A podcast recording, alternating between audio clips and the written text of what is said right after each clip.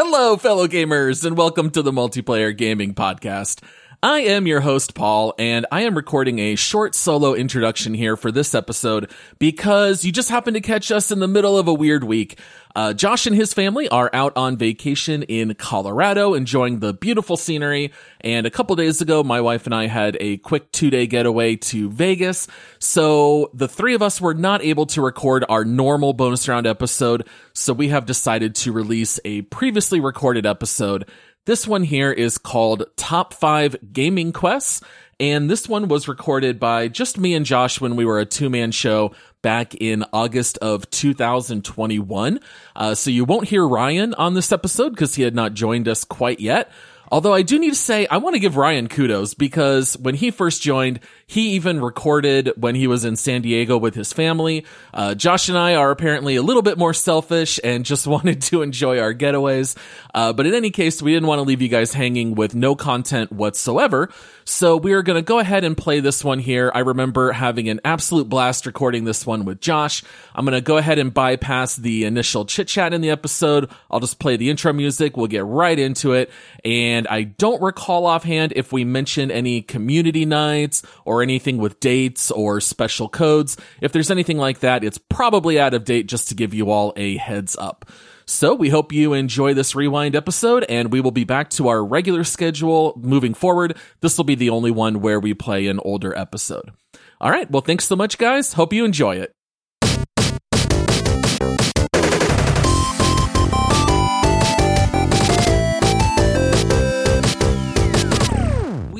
For a very long time, did not even keep a list of possible ideas for bonus rounds.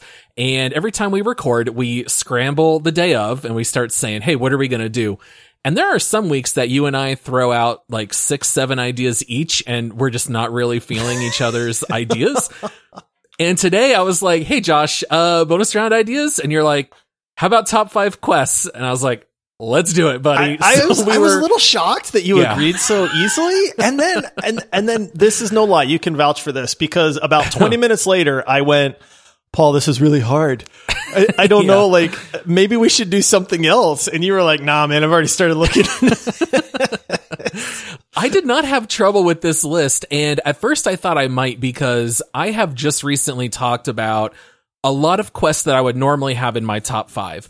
I have talked about my love for the suicide quest at the end of Mass Effect 2. I recently talked about killing Micah in Red Dead Redemption 2. So I left those things off of my list. I went with all new quests that we have not really talked about at all. I'm very excited to do this because I love storylines in games, and being able to talk about quests inevitably pulls in some of the story. I'm excited to do this. I hope you are too. These are not going to be in any kind of particular order. We're just talking about our top 5s.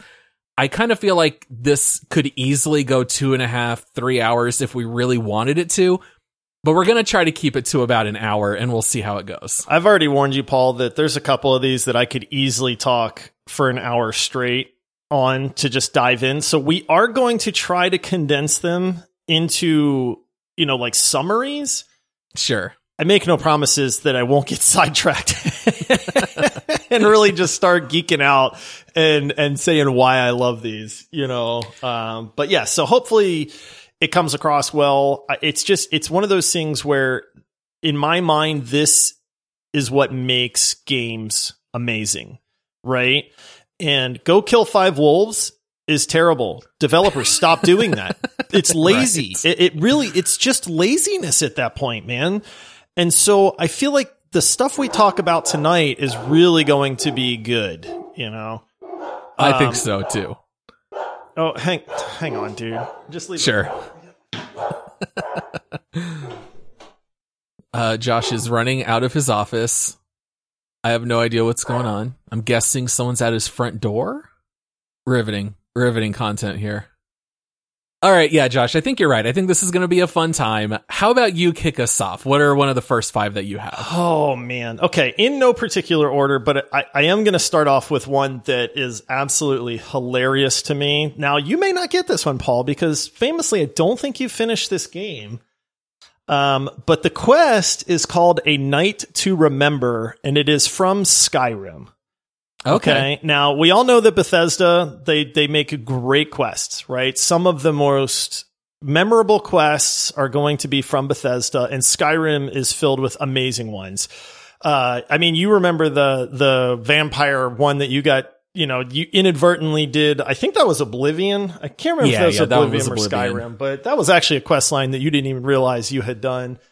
But yeah, in A Night to Remember, man, this quest is crazy. So basically what happens is you're in a town, you go into a tavern and you meet a guy named Sam that just starts chatting you up. And he's like, hey, you look like you know how to have a good time. Do you want to have some drinks with me? And if you agree, this starts one of the most crazy quest lines that I have seen in a video game. Now, are you familiar with this at all? No, but I will say all good quests start at a tavern over an adult beverage. So I already love where this is going. They really do. And I love the way that this quest line plays out. And I love the way that they tell the story about this one. So basically you agree to drink and you each have a drink. And then you say, hey, that was pretty good. How about another? And you can see where this is going. And every time you respond, your guy's words are a little bit more jumbled up. So you can tell, like, This is quickly turning south. And, you know, the guy's like, hey, you know, you're really a lot of fun. I know a place where the wine flows like water. We should go check it out. How about another drink? And then we'll have a great time. And you say, sure, it sounds grape to me, you know, and then the screen just goes black. And then you wake up to this super angry priestess who is yelling at you because apparently you've passed out in this temple. Uh-oh. And you have no idea what's going on. Your character's super hungover. And she's mad because she says that you destroyed the place and you're just trying to figure out what happened. This is almost like The Hangover, but in Skyrim. Yes, exactly. So before she will help you, she says, look, you went ballistic last night. You trashed the place. You need to clean up your mess. And you have to go around and you have to pick up all the trash from this temple that you apparently threw everywhere. And as you're picking this stuff up, you're picking up a giant's toe. You're picking up these Hagraven feathers. You're picking up like a cowbell, right? Like you're picking up all this nonsensical stuff that you're like, what the heck?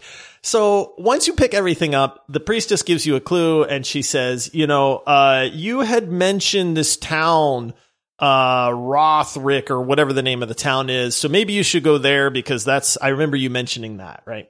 So it's like, okay, so you have to go all the way across the world to this town and you see this farmer who instantly hates you. Like, you don't even know who this guy is. And this farmer's like, oh, it's you. I hate you, man. Like, I can't believe you did what you did. And then you're like, wait a minute, what did I do? And he's like, I want my goat back. Oh, very nice. Right? And then you're like, wait a minute, goat? And you're like, I don't remember a goat. And you're like, yeah, it's Gelda. She was my prize-winning goat. You stole her and you sold her to a giant. And I want her back if I'm going to help you out. And then you're like, okay, well, I don't remember a giant, but okay, like, I'll go find her. And then sure enough, there's this big giant dude you have to fight to get the goat back. And then when you kill him, of course, when you loot him, you get a giant's toe, right? So I think you can see where this is going, right? Uh-huh. Oh, man. So you bring the goat back to the guy.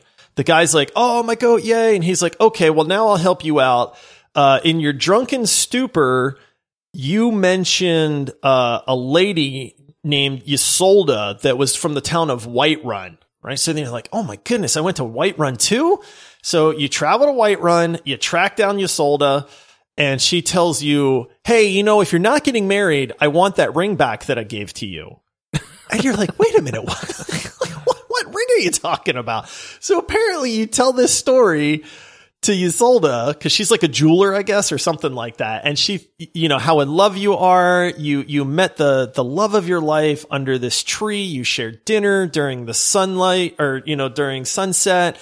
And, you know, it's your betrothed, but you had mentioned that, you know, you guys fell in love at Witch Mist Grove. Okay. And apparently the wedding is off and she wants her ring back because she gave that to you because she wants lovers to, you know, get married and live a great life. So you travel to Witch Mist Grove and guess what you find there? A giant's toe? A witch. It's Witch Mist Grove. Come on, Paul. So as you walk up, this old nasty haggy witch comes out and she's like, "Oh, my love, like you're finally back. Now we can consummate the marriage. We can get married." Yeah, yeah. You're just like, wait a minute. What is going on? Like, I trashed a temple. I professed my love to this witch. I stole a goat and sold it to a giant. Like, what is happening? You've traveled all over the state. Everywhere, man, like everywhere. And so apparently now that you've come to your senses, this witch doesn't look so good anymore. And you tell her like, "Hey, we're not getting married." And she gets mad and she tries to kill you. So you have to fight the witch. Well, I guess a witch is called a Hagraven or something, because this is where you get the Hagraven feather that you find in the temple. Yeah. Right. And so it's just this, it's this amazing quest line of absolute insanity. And you kind of play it backwards in like the order that happened. Now, ultimately what happens is all of these people kind of give you these clues and you wind up going to these ruins where the guy that you started drinking with is having a party with a bunch of people, and you finally catch up with them and you were just like, "Dude, what happened?" And he just laughs at you and then he reveals his true form, and he is the Daedric Prince of Debauchery. Named Sanguine, right? And then so he's just like, right? Yeah. And then so he's just like, "That's the most fun I have had in 1,000 years. The world needed you to be unleashed on it." You know, and you find out that all of this was like by plan and he was just trying to have a really good time. And you were just the cog in that wheel. You do get this really cool staff as a reward for it that lets you like summon a Daedric demon or something like that. So it's actually a pretty good reward in the game, but this quest line was bananas. And it's just one of those things where you could play this game 8 different times and never come across this quest. Well, that's kind of the thing with Skyrim. Like, it's almost a collection of side quests that you kind of play together. Yeah, what a funny idea and what a neat quest. I will say, that definitely borrows very heavily from The Hangover, even to one of my all-time favorite jokes, which is when the one guy has married the adult entertainment woman and then finds out that he gave her the ring he was going to use to propose to his girlfriend. And he says, "That was my grandmother's Holocaust ring." And Zach Galifianakis says, "I didn't know they gave out rings at the Holocaust," which is one of the funniest lines. But the fact that even like the marriage and the ring being in both mediums, that's very funny. I'm glad that they took the idea of The Hangover and they ran with it, because that's a very funny formula for comedy and discovery. It's just amazing. I wanted to remember all the steps in this quest because this thing stood out to me. It's like I said, I love Skyrim, and this is one of those reasons why. Because in the serious world of fighting dragons and, you know, Dovahkiin and that kind of stuff, the fact that you can go on this just insane night-filled, you know, mess of a quest and not even realize it and then have to learn it all backwards is just amazing. I love that stuff exists in the game. And it was just hilarious. But it was funny because as I was watching some video on this, the guy that was doing it was like, "You know, this happened to me, and when the priestess told me to clean up the temple, he said, I just noped out of there, and I didn't do it." And he said, "So, and I missed out on all the quest." He said, "I had no idea until somebody posted it." And he was like, "So now I want to go do this quest again, you know, and actually go through with it." So it's kind of neat because at any part, you can just give up and go on. And not, yeah, he's like, I'm not a janitor. Yeah. Yeah. He was like, "I'm not cleaning up that mess, man. I'm out of here." Oh, how funny. I can't believe that that's the first one that you bring up, because my first quest is a little bit similar to yours. Mine also takes place in a saloon that involves some adult beverages. I know you've played this quest. I'm going to see if this might jog your memory at all. Lenny! Oh, Red Dead Redemption 2. Red Dead Redemption 2. The night where they just party all night long. Oh, yes. My goodness. Yes, Paul. Dude, this is one of the funniest 3 to 4 minute stretches in a video game ever. Ironically, the name of the quest is A Quiet Time. And basically in the context of the game, you know, Red Dead starts off kind of a bit of a downer. Like, it's in the middle of winter. You're trudging your way through this snowstorm and people have died. And this is a major turning point in the game. Basically, you have moved to a new camp. You have stolen these bonds and you're on the run. And Lenny is one of your crewmates who comes back into camp and says that Micah has been arrested and is awaiting execution for murder. And so he has like run into town. He's a little bit of an emotional mess. Dutch puts you in charge of saving Micah, but you can't do that until the next day. And so Dutch says, why don't you go take Lenny into town, buy him a drink, but he stops you and says, Arthur, no crazy business. And Arthur says, I've given that up. So Arthur's like, no, I'm the mature one in camp. I can take care of this. They go to the saloon, they order beers, and it starts off really somber. They're talking about Micah, and they're like, I'm really worried about him. He's kind of a psychopath, and I don't know if he should be with us.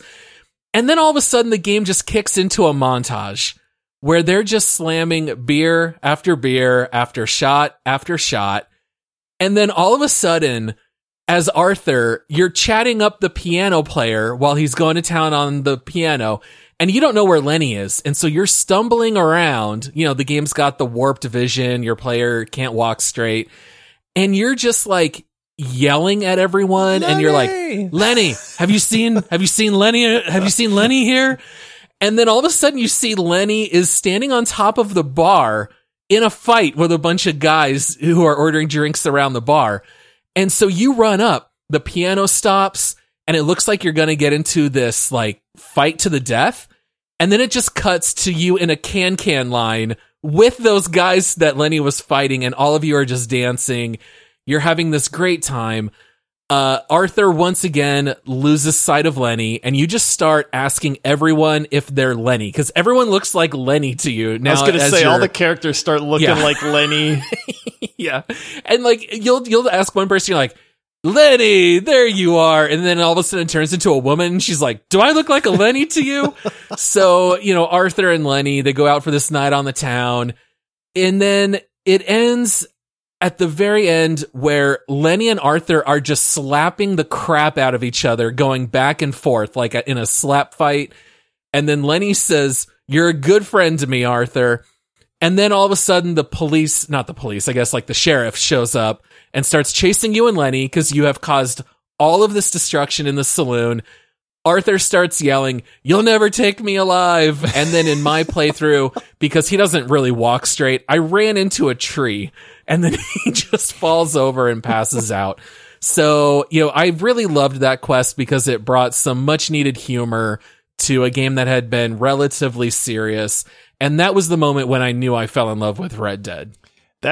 And the thing that we need to point out on this is this entire like scene or series of scenes is all like in-game movie type thing. Like you're not walking around controlling your character. It's like a cutscene, but it is one of the most well done, put together cutscenes in a video game. Like this thing tells a story like Pixar could. You know, in just a short amount of time, you are there with them. You are partying with them. You see them go from like this somber, just reminiscing to this insane party happening to losing Lenny and everybody looks like Lenny to running from the police. You know, I mean, it's just the progression of this thing is absolutely incredible.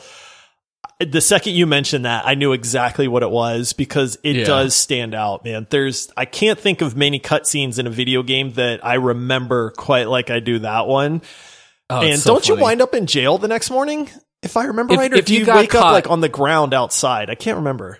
I believe you do wake up and that the sheriff's office had taken you if you run into a tree. However, when I watched some of these cutscenes online to just remember everything that happens during this quest, you can actually completely evade them if you make the right turns. Oh, really? And there are different things you can discover in this saloon if you talk to certain people or open certain doors.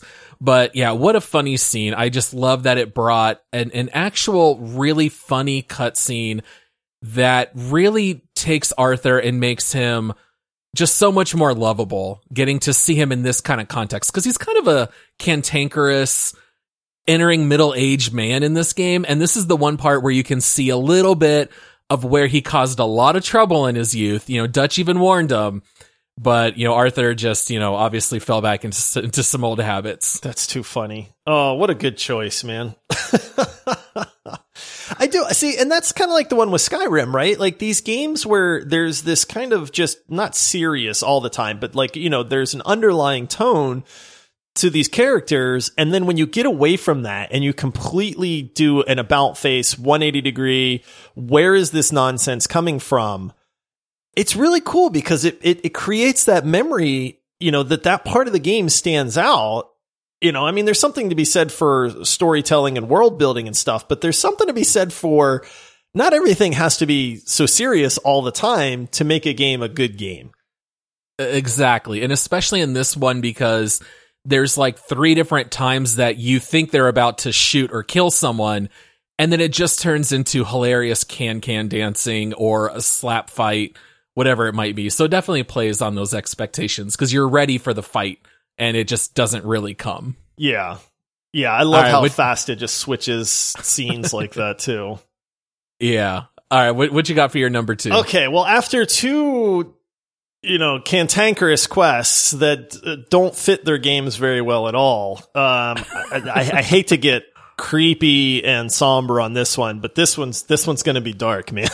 All right. We're switching gears. We are switching gears. We're going in reverse, buddy. Okay. So I mean, I can't talk about quests if I don't talk about the game that has the best quests ever. And that is Witcher 3.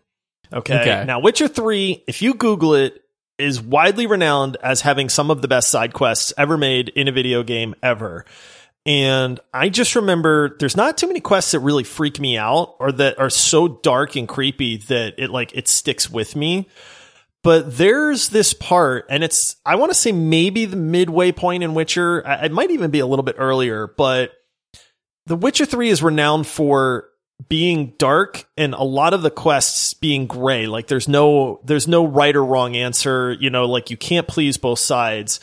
And in this one, it's nuts, man. So it starts with another really, really creepy quest line. That's the Bloody Baron that I've actually mentioned on a few shows where you have to help him with his like miscarried baby that turns into this little demon thing, right? Yeah. So that kind of starts the whole quest line.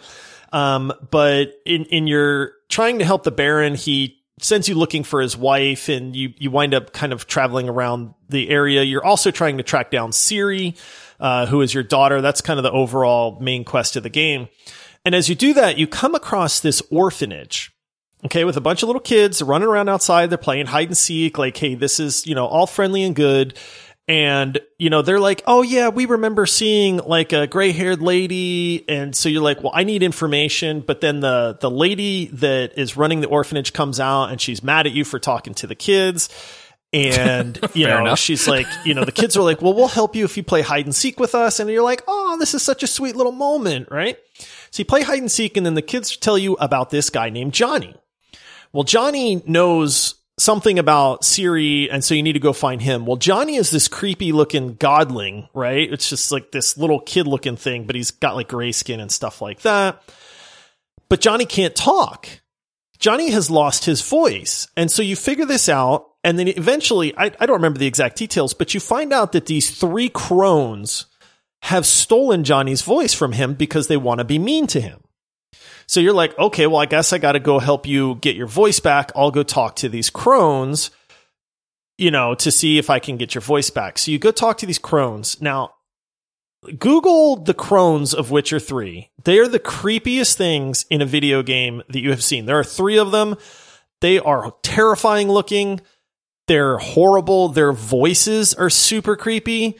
I mean, this is they've done these guys right. Okay, so you go to talk to these crones, which no person in their right mind would ever do. But I guess if you're a Witcher, you're not too scared of a lot of things. The crones say, "Hey, yes, we have seen Ciri, but we need before we're going to give you any information, we need you to help us." And, you know, they live in the woods or the bog or something like that, right? Well, there's another. The crones are hands down evil, by the way. So they say, well, there's another evil spirit that's in our territory, right? That's kind of competing for us. And we want you to go kill this spirit and then we'll help you. Okay. All right. So you go to this tree called the Whispering Hillock, and there's this weird, blobby, spiky looking thing that lives under this tree that blood has been like dripping down to. And it's just this like super evil presence.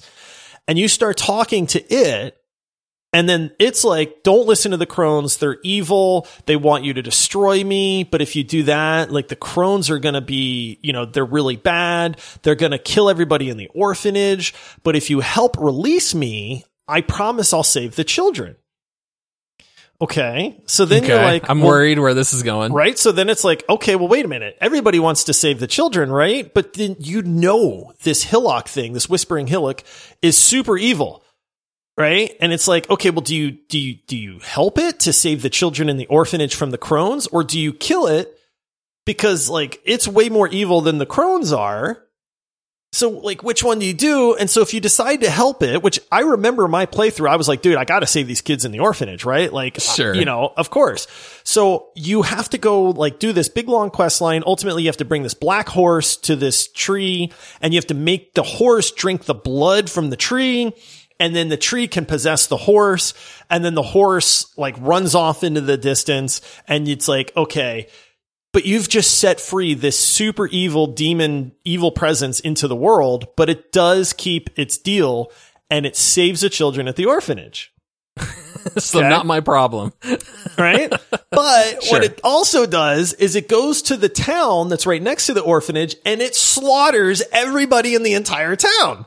Okay. All right. And then the Crones get super mad at you if you help the evil presence. And then apparently the Crones have the Bloody Baron's wife in servitude, and they turn her into a water hag.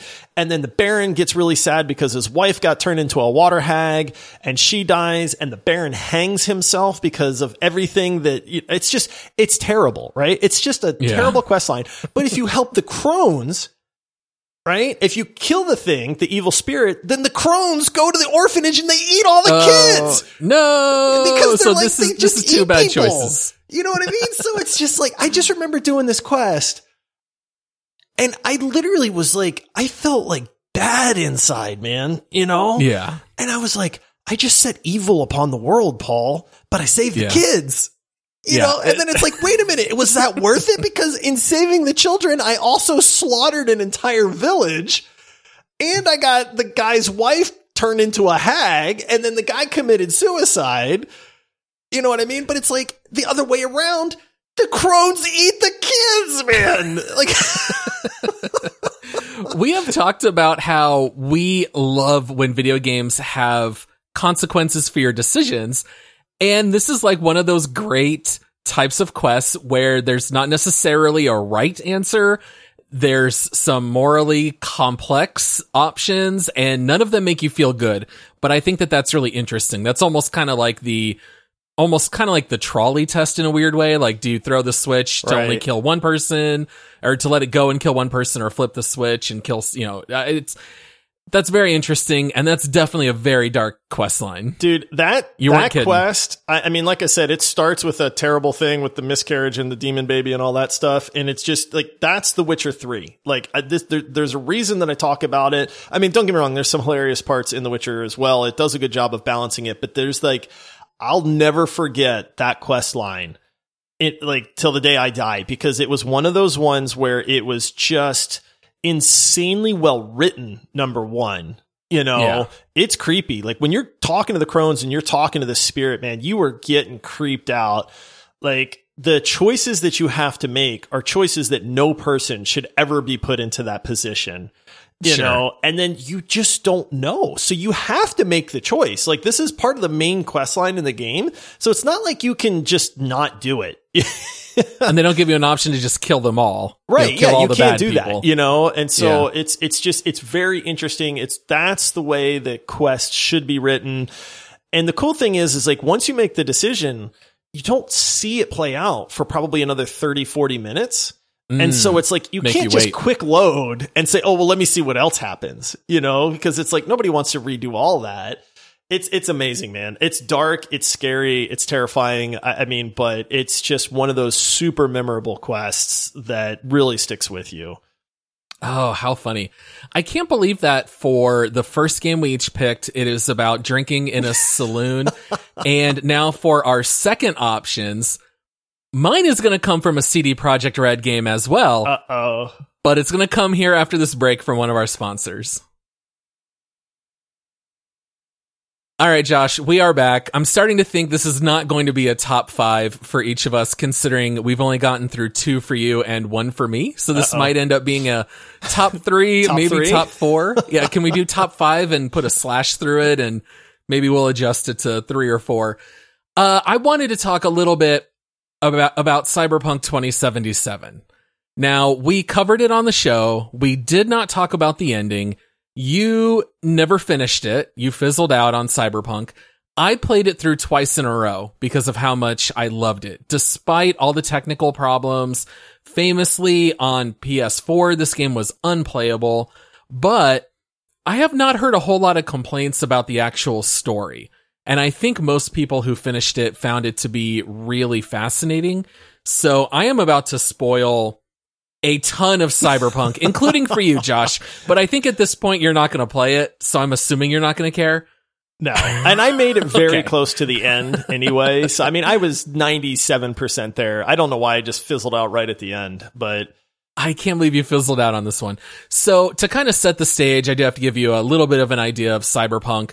But basically, inside this game, you have the Arasaka Corporation, which are like the big, evil, bad corporation. They do a lot of terrible things in the game. And one of the things that their corporation works with is a certain program called Soul Killer. And what it does is you can use it on a person, and it digitally copies everything in their brain. So their entire mind is copied digitally, but then it erases everything left in the brain. So it kills that body, but now they have possession, essentially, of that person's soul digitally. And they force these souls that they have stolen to do different things in their network, because these are basically like digital slaves that they can use for their own purposes.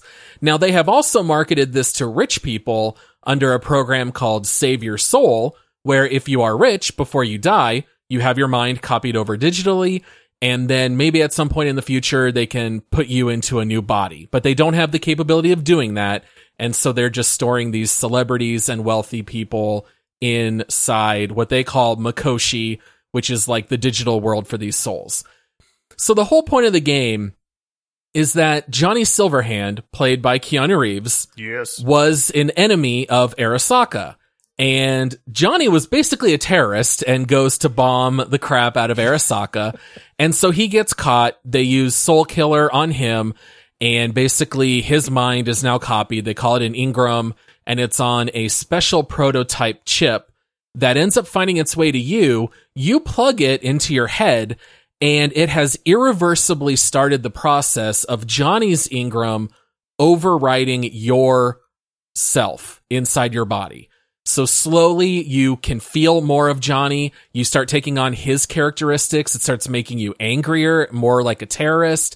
And you know that eventually Johnny is going to fully erase you, and he's taking over your body, because this new prototype is going to work where now he can possess your body.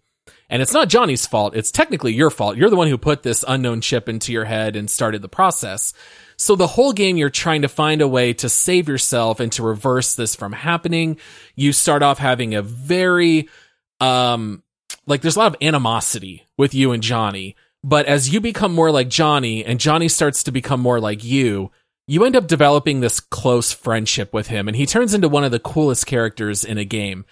And so at the very end, you're presented with a few options for what you're going to do. You have some options as far as, are you going to go attack Arasaka, or are you going to seek their help? Are you going to let Johnny take over your body for the final mission, or are you going to keep him at bay and you're going to be the one to do it? And at the end of my playthrough, I'm just going to tell you guys what I chose. And so I had romanced a certain character named Panam. And at the end, I called her and I enlisted the help of her and her like nomadic clan. They're called the Aldecados, I think is their name. And so basically, they come, they help me attack and fight our way into Arasaka. And then, Johnny was mad because he wanted to be the one to go in. He asks to take over your body. I said no.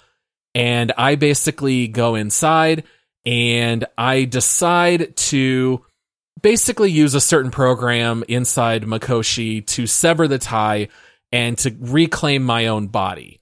Well, they tell you that the program has done too much damage to your brain. They can reverse it and cut Johnny out, but there's been so much damage, you're going to die within 6 months.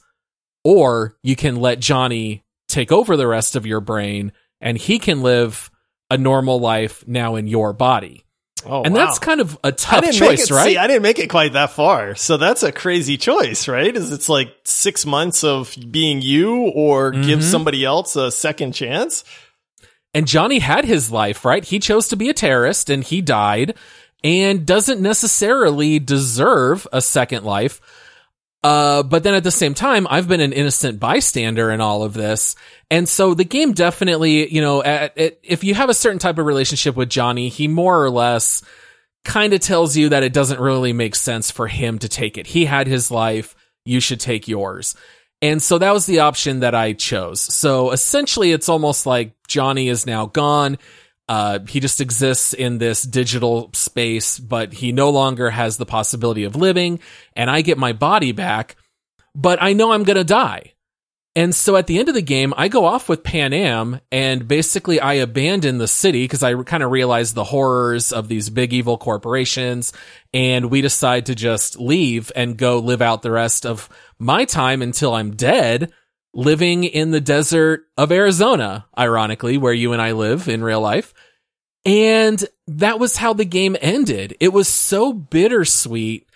Knowing that my character had to die, I felt like I must have done something wrong. And so I quickly looked up the other endings. That's the happiest ending, Josh. Oh, my goodness. That's the best way to end Cyberpunk. Is with that ending where you know you're going to die, but you're going to have 6 months of peace with your love interest, and then you're going to pass. And you've kind of learned to move on from city life and to kind of enjoy nature and what life has to offer. And that ending really stuck with me because it was so complex and gray and not just a completely happy ending. And I've never forgotten that ending. And as soon as I beat it, I had to go back to my old saves and I made every other decision that I could make to play all of them out. And, you know, I don't want to spend too long on it, but one of the endings you can do is to trust Arasaka and say, I want you to perform surgery and remove Johnny. You guys are the evil people who are using Soul Killer. Certainly you can reverse it, right? And so they can perform the surgery. Johnny thinks that you're a moron and says, these are the evil people the whole time. You're betraying me. You're betraying everything you believe in to side with this evil corporation. They're giving you promises. I know they can't cash them, but you're going to do what you're going to do. And if you let Arasaka perform that surgery, you wake up where you're orbiting around Earth in a space station, and they're giving you all these tests, and you cannot solve a simple 2x2 Rubik's Cube. And they're asking you all these questions, and you're confused, and you can't answer them. And the answer to every question ends up being Johnny. So they'll ask you a question, you know, what should you do if you run across this situation? And you just say Johnny. And then you're having nightmares, and you're waking up, and they're giving you the same test, and you fail again. And the answer to everything is Johnny. The removal has not worked, and now you're going to die. Anyway, because they say there's too much damage. We couldn't save you. So then at that point, you're given a choice to either just go back to Earth and die. Meanwhile, your brain is broken. You're gone. Or you sign a contract for the Secure Your Soul program where they're like, well, now you can live forever, but you're relinquishing all human rights because now you will be digital property of Arasaka, but we promise we're going to take care of you. And it's like, well, they just screwed you over making all these promises for the surgery, but you can still choose it. So what a dark ending that you can sign away all of your human rights. And then you're in this creepy lab where you're sitting down where they're going to basically kill your body and take over your soul digitally. And that's a dark ending. But it's really cool, like the whole idea of like being immortal and being able to like put your mind into these computer programs. I think that it kind of dives into some really interesting aspects of sci-fi. And some of those are just so dark that it really stuck with me. There's very interesting endings to Cyberpunk. It's just cool because when these are not situations that we are put into, you know, in everyday life, right? So right, it's like, certainly not. So when a game puts you into that situation, you actually have to think about it and you have to make that choice. And these are not choices that are made in normal life. And so to, number one, be put into that situation, you know, to say, well, what would I do? Would I trust the company that did this? Would I take 6 months and know that that's the end of it, you know, but live it my way? You know, you start to like Johnny, right? Like, he's a likable dude in the game. And so there's that whole aspect of like, well, I mean, he's kind of likable. Maybe I just give it over to him and, you know, feel like I'm helping out a bro, you know, kind of thing or something. It definitely plays out like a Black Mirror episode, all of Cyberpunk at the end. And, you know, that's one thing, too. You can give Johnny your body, where you just say, you know what, Johnny, you've got a second chance at life. You were a terrorist and you were really angry and aggressive, and you've learned from that. And you can just say, that's fine. You can defeat Arasaka, let Johnny take over your body. Johnny wakes up and it's got his voice, but he can still hear your voice in his head. And he is sad that you're gone, and he even like leaves a little memorial for you and your body at the crematorium. Even though your body is still there, it just now has Johnny's mind, but he purchases a little plot to memorialize you. And then he just leaves town to go live this new life. So even that's like a really interesting ending, where it makes Johnny almost like the main character, even though it was really the character that you play named V. So even that whole idea of like giving, you know, sacrificially giving your body over to Johnny is a really interesting one. It's very sad and somber. You could almost argue that that's a good ending, but none of them leave you on an emotional high note. They all have elements of real sadness or like injustice, which is really interesting. Yeah. Yeah, the balance of that is great. Like, I mean, I talk about my disappointment with Cyberpunk, but it was the questing in that game, and the plot was very good. It was just marred or obliterated by really, really technical issues that it, you know, it's sad. I'll probably wind up going back to Cyberpunk in like a year when everything is all worked out and it's not buggy and stuff, to really experience it the way that I think it should have been. But yeah, they did get an awful lot right with that game. It's just sad because it was just overshadowed by how terrible the technical aspect of it was. Yeah, that's exactly the case. There's so much good to it, but it was just so horribly marred. All right, Josh, what you got for your third? Okay, we'll try to speed this up a little bit, but this one, I'm going to nerd out a little bit here. Now, there's probably 6 people out there that are going to really, really nerd out with me. One of them is, if I remember right, is in our Discord server. I haven't seen him in a little while, but it was like Soul Bard or something like that. The most epic quest, Paul, that has ever existed in any video game ever. Okay. I mean, that's a bold claim, but this is true. I, if you're out there and you think differently, by all means, argue with me, you know, on Discord or Twitter or Instagram or whatever, but in EverQuest. Okay. Now you will appreciate this a little bit because you were so into World of Warcraft, and I'm sure it had something similar, but in EverQuest, there was the most monumental quest line that you could undertake to get your class's epic weapon, is what they called it. Not legendary, right? Like, these were your epics at the time. And if you saw somebody that had their epic weapons, people would crowd around them. I mean, legitimately, there would be a horde of people surrounding this character. Every class had its own epic. You know, it was just massive if somebody had one of these, because the quest line to do this would take sometimes months, like legitimately months. Now, I played a ranger, and I remember the first time I ever saw a ranger. Now, the cool thing about the rangers were they had 2 epic weapons because they would dual wield. Right. And so every other class had 1, but the Rangers had 2. But because of that, they were some of the harder epic weapons to get in the game. Now, famously, clerics, every guild out there would try to get their epic weapon first, because it had what they would call it. They called it the click stick, because they could resurrect using the epic. Right. And it was on a short cooldown and things like that. But to give you an idea of this, I looked it up because I remember doing most of these steps, but I don't remember every little step that was involved. There are 13 major steps in the quest to get your epic weapon. Okay. And there's, you know, they might be as little as just talking, finding a character that's in a town and talking to them. And in EverQuest, you actually had to type out like hail, you know, and then you would hail the NPC and then they would respond. And then you would have to like type out, you know, a question or something like that. So there's 13 major steps. There are 38 subquests. Right. No within easy feat. In the 13 major steps that would take you all over the world. I mean, the entire world. They would take you to raid bosses. They would take you to extremely high level zones. They would take you to places that no player hardly ever went because there was nothing in that zone to find like a rare NPC spawn, you know, and you would have to farm these mobs for hours and hours or days and days hoping for this super rare drop, right? You had to fight these things called, like, I forget what they were called. It's like some kind of reavers hoping for a lump of clay. And dude, I remember to this day trying to farm that lump of clay for, I think it was 3 weeks straight before I finally got one. And when it dropped, it was the most amazing feeling ever to be like, oh, I finally got the lump of clay.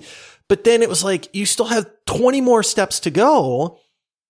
And the insanity on this is like raid bosses, right? Like, Rangers had to get a drop from this guy in the Plane of Hate, and I don't even remember his name now, but I think we killed him as a guild probably 13 times before he dropped like the sphere that I needed to be able to get one of my epics, you know, and it was just like, it was the hardest, most monumental thing in any game ever.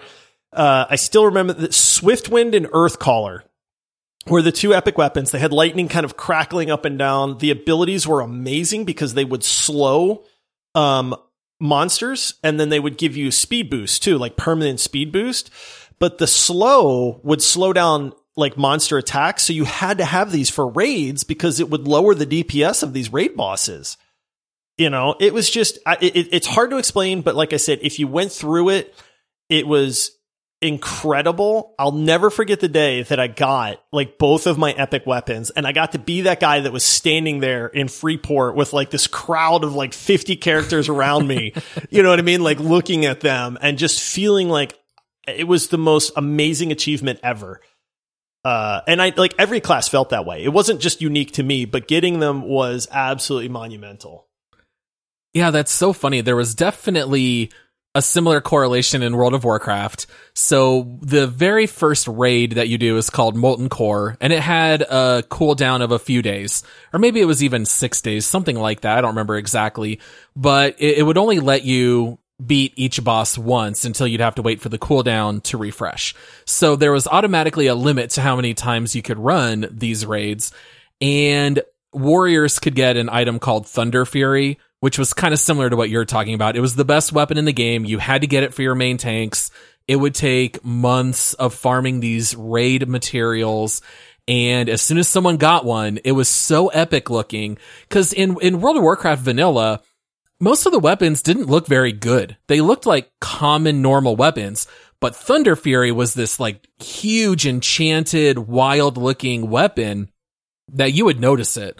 If someone was walking around with it and people would crowd around them, people would just not log out. Like they would just go AFK for an hour and just stand in the middle of Orgrimmar so that way you could see their weapon.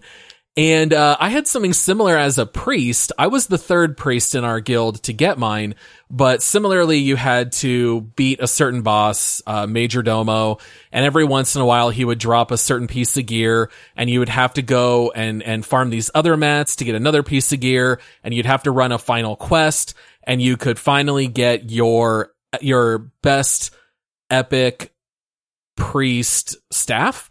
And the cool thing about that is it would leave a trail of sparkles as you would run. And nothing in Warcraft back then had anything quite like that. So as a priest, I would run and you would see like this little trail of stuff in the air. And that just felt so cool to be able to earn that after months of raiding. And when WoW Classic came out, I ended up joining a guild. I got my benediction staff pretty quick. and it was kind of fun to be able to do it again. But back in vanilla, not very many people had it, so it was definitely a real achievement. Yeah, it's hard to describe to somebody because there's people probably going like, that sounds like so much work, like why? But the reward was worth it. You know, and you were like, still working on other stuff in the meantime. Right, it's not like you played for months for one thing. But it was just this amazing, like, you would kind of get a few pieces here and there just from playing. But then the other cool part, the really, really cool part about it is you could not do this without friends, right? Like, you had to have your close-knit MMO friends that would help you go do these quests, because you couldn't farm these mobs by yourself, or you couldn't make it to this dangerous part of the zone by yourself, right? Or kill this mini boss, or like I said, with, even the raid bosses and stuff. And so, there were plenty of times where you would not have a whole lot going on. And so you would just help your friends do like a stage of their epic weapon quest, or they would help you do a stage of yours. And those memories and like the friendships that you would form with these online people that were willing to spend this time to help you do that stuff was incredible. It really was. And it's whether you were helping them and then you felt good because they'd finally get the piece that they needed. And you're like, yay, well, that's like 1 out of 50. But then they would help you do it too. It was some really, really good memories. And I talk about like, I hate grinding, like famously, like Destiny 2, I say is very grindy and stuff like that. But the reward in this case was the best thing in the game. There was no higher reward, right. And so it was worth the amount of effort that you would put into. And back then, content wasn't spit out so fast. So when you got this, you got to like enjoy it for the next like 4 months, right? Like you got to be this like super hero character on the server for a long time before eventually, hey, new raid bosses and finally better weapons started dropping and stuff like that. But it was awesome, man. The last thing that I'll add, at least on the Warcraft side, the funny thing about the final priest quest is that you had to prove your worth before you could finally summon that staff. And so you had to go do this special quest where there are injured people that you would have to heal while waves of enemies would run through. And the funny thing is that it was on a world global timer. So if anyone attempted the quest and passed or failed, you'd have to wait a couple hours until the quest giver would respawn. Oh, wow. And this was in a PvP area of the open world. And I played as Horde. And as soon as I got that item, I ran straight to the quest giver. And there were like 3 Horde priests and 3 Alliance priests, but no one would fight, and everyone would watch the one person who was up next, and if they beat it, everyone would do an emote to clap or to cheer. And so here it was like, this is the one and only way that you could actually see the Alliance and the Horde, together cheering each other on, were just all of your fellow priests, because we all understood how hard we worked to get to that point. And that was a really neat moment too, getting, to watch others, and others would watch you as you would finally complete it. Yeah. All right. Well, I think this is going to be a top 3 quests, Josh, given the time. Unless we just do some very quick hits after this. But all right. So I have a little bit of a funny one here as my third. I felt like I had to pull a quest out of Borderlands, because it's such a funny series. Like, immediately my mind went toward Borderlands and Far Cry, and I knew I had to pick at least one quest from those franchises, if not 2 or more. So I decided to go with Borderlands 2, Claptrap's Birthday Bash. Yes, Paul! It was almost on my list. I remember this quest. And legitimately, I almost picked this one. I actually have a quest from Borderlands 3, but there's a very similar one in Borderlands 2 where they kind of recycled it. But yes, dude, Claptrap's Birthday, amazing choice. So funny. Tell the story, because I love this one. Dude, okay, so Claptrap is kind of like famously, you either love him or you hate him. I love Claptrap, by the way. I love him too. I think the voice is hilarious. He always sounds so chipper, even as he says the most depressing stuff, because it's just how he's programmed. Yeah. He's just this programmed robot who runs around and says hilarious stuff. Or you find him really annoying, because I do see him on lists of most annoying characters. But basically, he invites you to his birthday party. He is turning 7, and so he invites you to the party, and you show up. And there's no one else there, Josh. It's just you and Claptrap. And Claptrap starts, you know, awkwardly dancing. He's just this little robot. And you're just staring at him and you're doing nothing. And the mission on the top right tells you to enjoy the party with a 2-minute cooldown. And there is nothing that you can do. You just stand there. And Claptrap starts saying some of the saddest / funniest stuff ever. A couple of the voice lines are, "I'm sure everyone just got lost. This place is kind of hard to find." And then he also says, "Feel free to mingle with nobody." And so he's just like saying lines like this. He serves cold pizza. At one point, you're just staring at each other, and he starts fake coughing. Now, he's a robot. A robot. You see, it's these little things.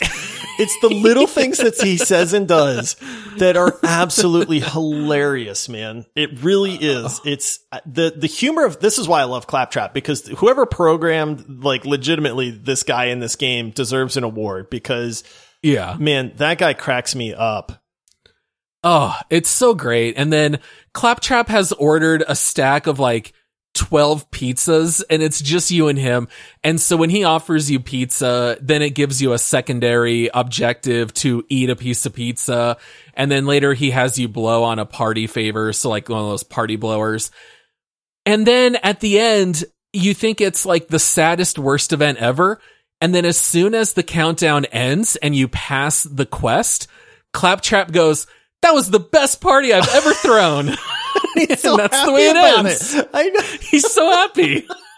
It's like, dude, it's like you feel bad for this little robot, but man, if I could be that happy all the time, you know what I mean? Like, and it's like you said, this is terrible. This is like things you see on the news where like nobody showed up to this poor kid's birthday, you know, and it's like, you know, it makes the news and then everybody shows up the next day and they throw him a big party or something. But Claptrap's just, you're like, dude, this is terrible, man. Like, you feel so bad for him. And it's the most awkward party ever. And the game just forces you. Yes, the game just sits there and forces you to endure this. And you're just like, what is happening right now? Like, why am I here? It's definitely a little bit of that Michael Scott, you know, office humor where it's very cringy and he's just so oblivious, but then so optimistic that it was his best party. And then it's just like, well, what did these other parties look like? Like, literally, no, it's just Claptrap. Like, he orders 12 pizzas and dances by himself.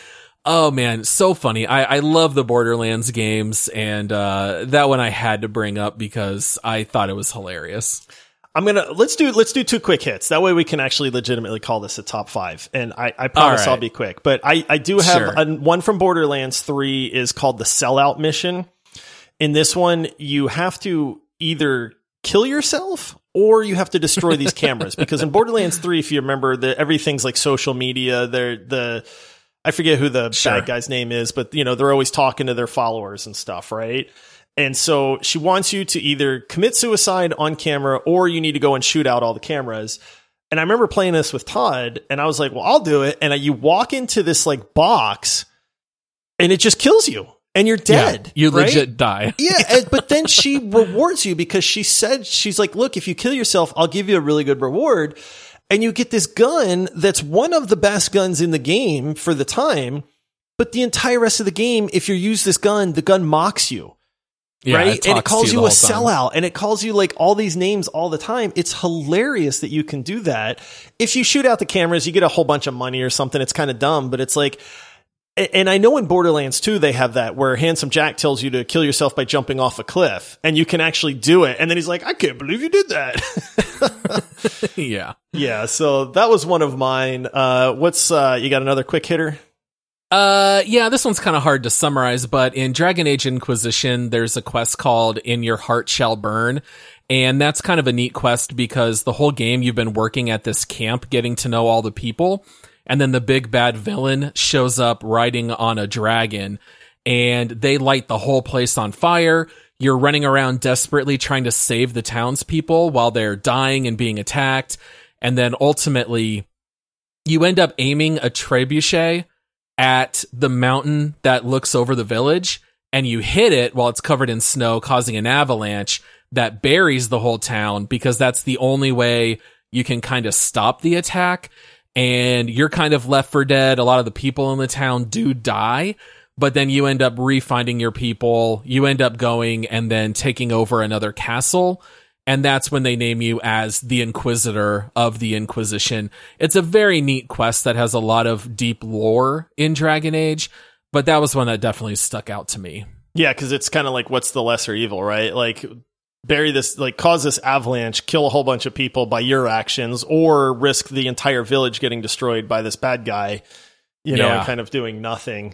It's kind of your last ditch effort, which is kind of a neat idea. All right. And then last one for me, this one's in Fallout 3. It's did you play Fallout 3? The Tenpenny Tower? Does that ring a bell? Sure did. Yeah. Oh, yeah. Tenpenny Tower. I played 3, New Vegas, and only a little bit of 4. This was one where you thought you were doing the right thing, and then you realize that there really is not any kind of good solution. But in Fallout 3, you have the ghouls, which are all the disfigured radiation, you know, rip your face off, you know, that kind of stuff. But you come across Tenpenny Tower, which is where all of the elite, you know, non-ghoul people live. And it's very, very, you know, this is where all of the society's elite people live. They don't want anything to do with the ghouls. They're nasty people that are below them. It's got like very racist, you know, like overtones to it. Like I would say undertones, but they're just very obvious about it. And then so they want you to just go get rid of their problem because the ghouls keep bothering them. And so you can choose to go just wipe out the ghouls, and then the people are happy and they let you stay there for a while. Or you can go talk to the ghouls, and the ghouls are like, hey, it's not fair that they get to live in luxury. We're down here. We're starving. We're dying. You know, can you help us? And then you can either let them in, but they'll go and they'll slaughter everybody, right? That's in the tower because they're mad at them. But then you can kind of do this thing where you use some diplomacy and you negotiate on behalf of the ghouls, and the people in the tower finally, after this big long quest line, you think you're doing the right thing. The people finally agree to let the ghouls in. Everybody's going to live happily ever after. You're like, yes, I did it. You leave, you go do a couple other quests, you come back a couple days later, and it's just ghouls. And then you're like, well, wait a minute, what happened? And you're like, did the other people like turn into ghouls? Like, I don't understand. And then you go to the basement and you find all the slaughtered bodies of all of the people that lived in Tenpenny Tower. The ghouls lived with them peacefully for 2 days before the ghouls went and killed everybody and then just stripped them all bare and threw their rotting bodies in the basement. And that's when you go like, wait a minute.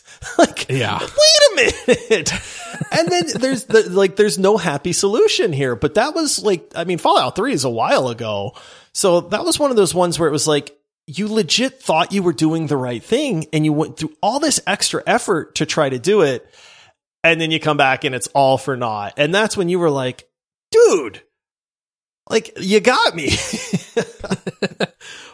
For a second, when you brought out Fallout 3, I thought you might talk about setting off the atomic bomb. Oh, the nuking. Yeah, the town. Yeah, because you can actually nuke it. Yeah. Yeah, I remember that one. But that was my last one. Yeah, the last one that I had was from GTA Vice City. It's the final quest of the main storyline called Keep Your Friends Close. And I love Vice City. It borrows very heavily from other mob movies. So it's got elements of Scarface. It has elements of Carlito's Way, even Miami Vice. And all of these different things are kind of like done in homage or parody of all of those other movies and shows. And basically at the end of the game, the leader of the mafia family that you had been working for is mad that you have not been paying him his due. You have taken over all of Vice City and you have stopped paying money up to Sonny. And so Sonny comes into town and you have prepared suitcases of fake cash that you're going to give him. And then it's kind of like, this is kind of a harebrained plan. Like, how is this going to work? So Sonny shows up, and then you find out that Lance, your best friend and your number 2 for the whole game, has sold you out to Sonny. And he tells Sonny, these suitcases are filled with counterfeit cash. We got to go break it all out of his safe. And so then Sonny's like, well, Tommy, what did you expect me to do? Just take this fake cash and run? And Tommy says, I just wanted to piss you off before I kill you. And then it turns into the end of Scarface, where you are just mowing down dozens of these mafia hitmen that keep running into the mansion. You're at the top of the stairs, just like Tony Montana. You're killing them. But meanwhile, Sonny is breaking into your safe. And so your money is counting down the longer you take the whole time. And then you end up running out. You end up killing Lance. You kill Sonny. And then just to kind of highlight the ridiculousness of GTA, the final dialogue in the game is where Tommy survives and his coked out lawyer is still alive. They're the only two left. And so Tommy turns to his lawyer and says, I think this could be the beginning of a beautiful business relationship. After all, you're a conniving, backstabbing, two-bit thief, and I'm a convicted psychotic killer and drug dealer. And then the lawyer goes, I know, ain't it just beautiful? And then it ends. That's the end of my city. It's just so funny. It's clearly, you know, like it's like Scarface, but you end it before all of the tragic endings, like you always get with every mafia or every drug movie. This just really ends on like that really fake high note. And yeah, it's such a great, funny mission, way over the top. Yeah. So yeah, well, there you go. We ended up getting our top fives, even though the last few were a little rushed. But, you know, hopefully you guys enjoyed that there. We would like to ask you to please consider supporting the show. You can do that in a couple of different ways. If you are on an Apple device, you can subscribe to the podcast for a couple bucks a month. That helps fund the podcast and cover our expenses. You can also visit multiplayersquad.com, which will take you to our Patreon page. That will get you access to a couple of extra shows every week. And we really do appreciate your support. The only way that the show continues is because of supporters like you guys. So we definitely appreciate those of you who are already doing that. And then you can also leave a review and rate our podcast 5 stars. That's completely free, and it helps get our podcast out there to a bigger audience. And then, as always, we will be back on Thursday with our next episode for This Week in Gaming. And I think that's about it, Josh. So that was really fun. I'm glad we were able to talk about our favorite quests. It really was. So I know there was probably a little bit of monologuing there to set those up, but you know, this is what I love about video games, man. This honestly, like, I don't watch a whole lot of TV. I do love movies, but it's these stories that we get from playing these games, you know, and these memories that we get that stick with you, you know, and these are the types of quests that we need in games, you know. Stop with the routine fetch quests and stuff like that. I know it takes some more effort to do, but this is what makes games memorable. You know, it really is. So, you know, I can't help but notice neither of us picked any escort quests, Josh. Yeah, surprisingly. Isn't that crazy? Man. Yeah, it's almost like they're bad quests. I don't know. Either I have to sprint after the guy or I have to walk really slow because he doesn't know how to run. And that's terrible. It's always in between the two speeds, right? All right. Well, thanks for listening, everyone. We'll see you next time. All right. See you, everybody.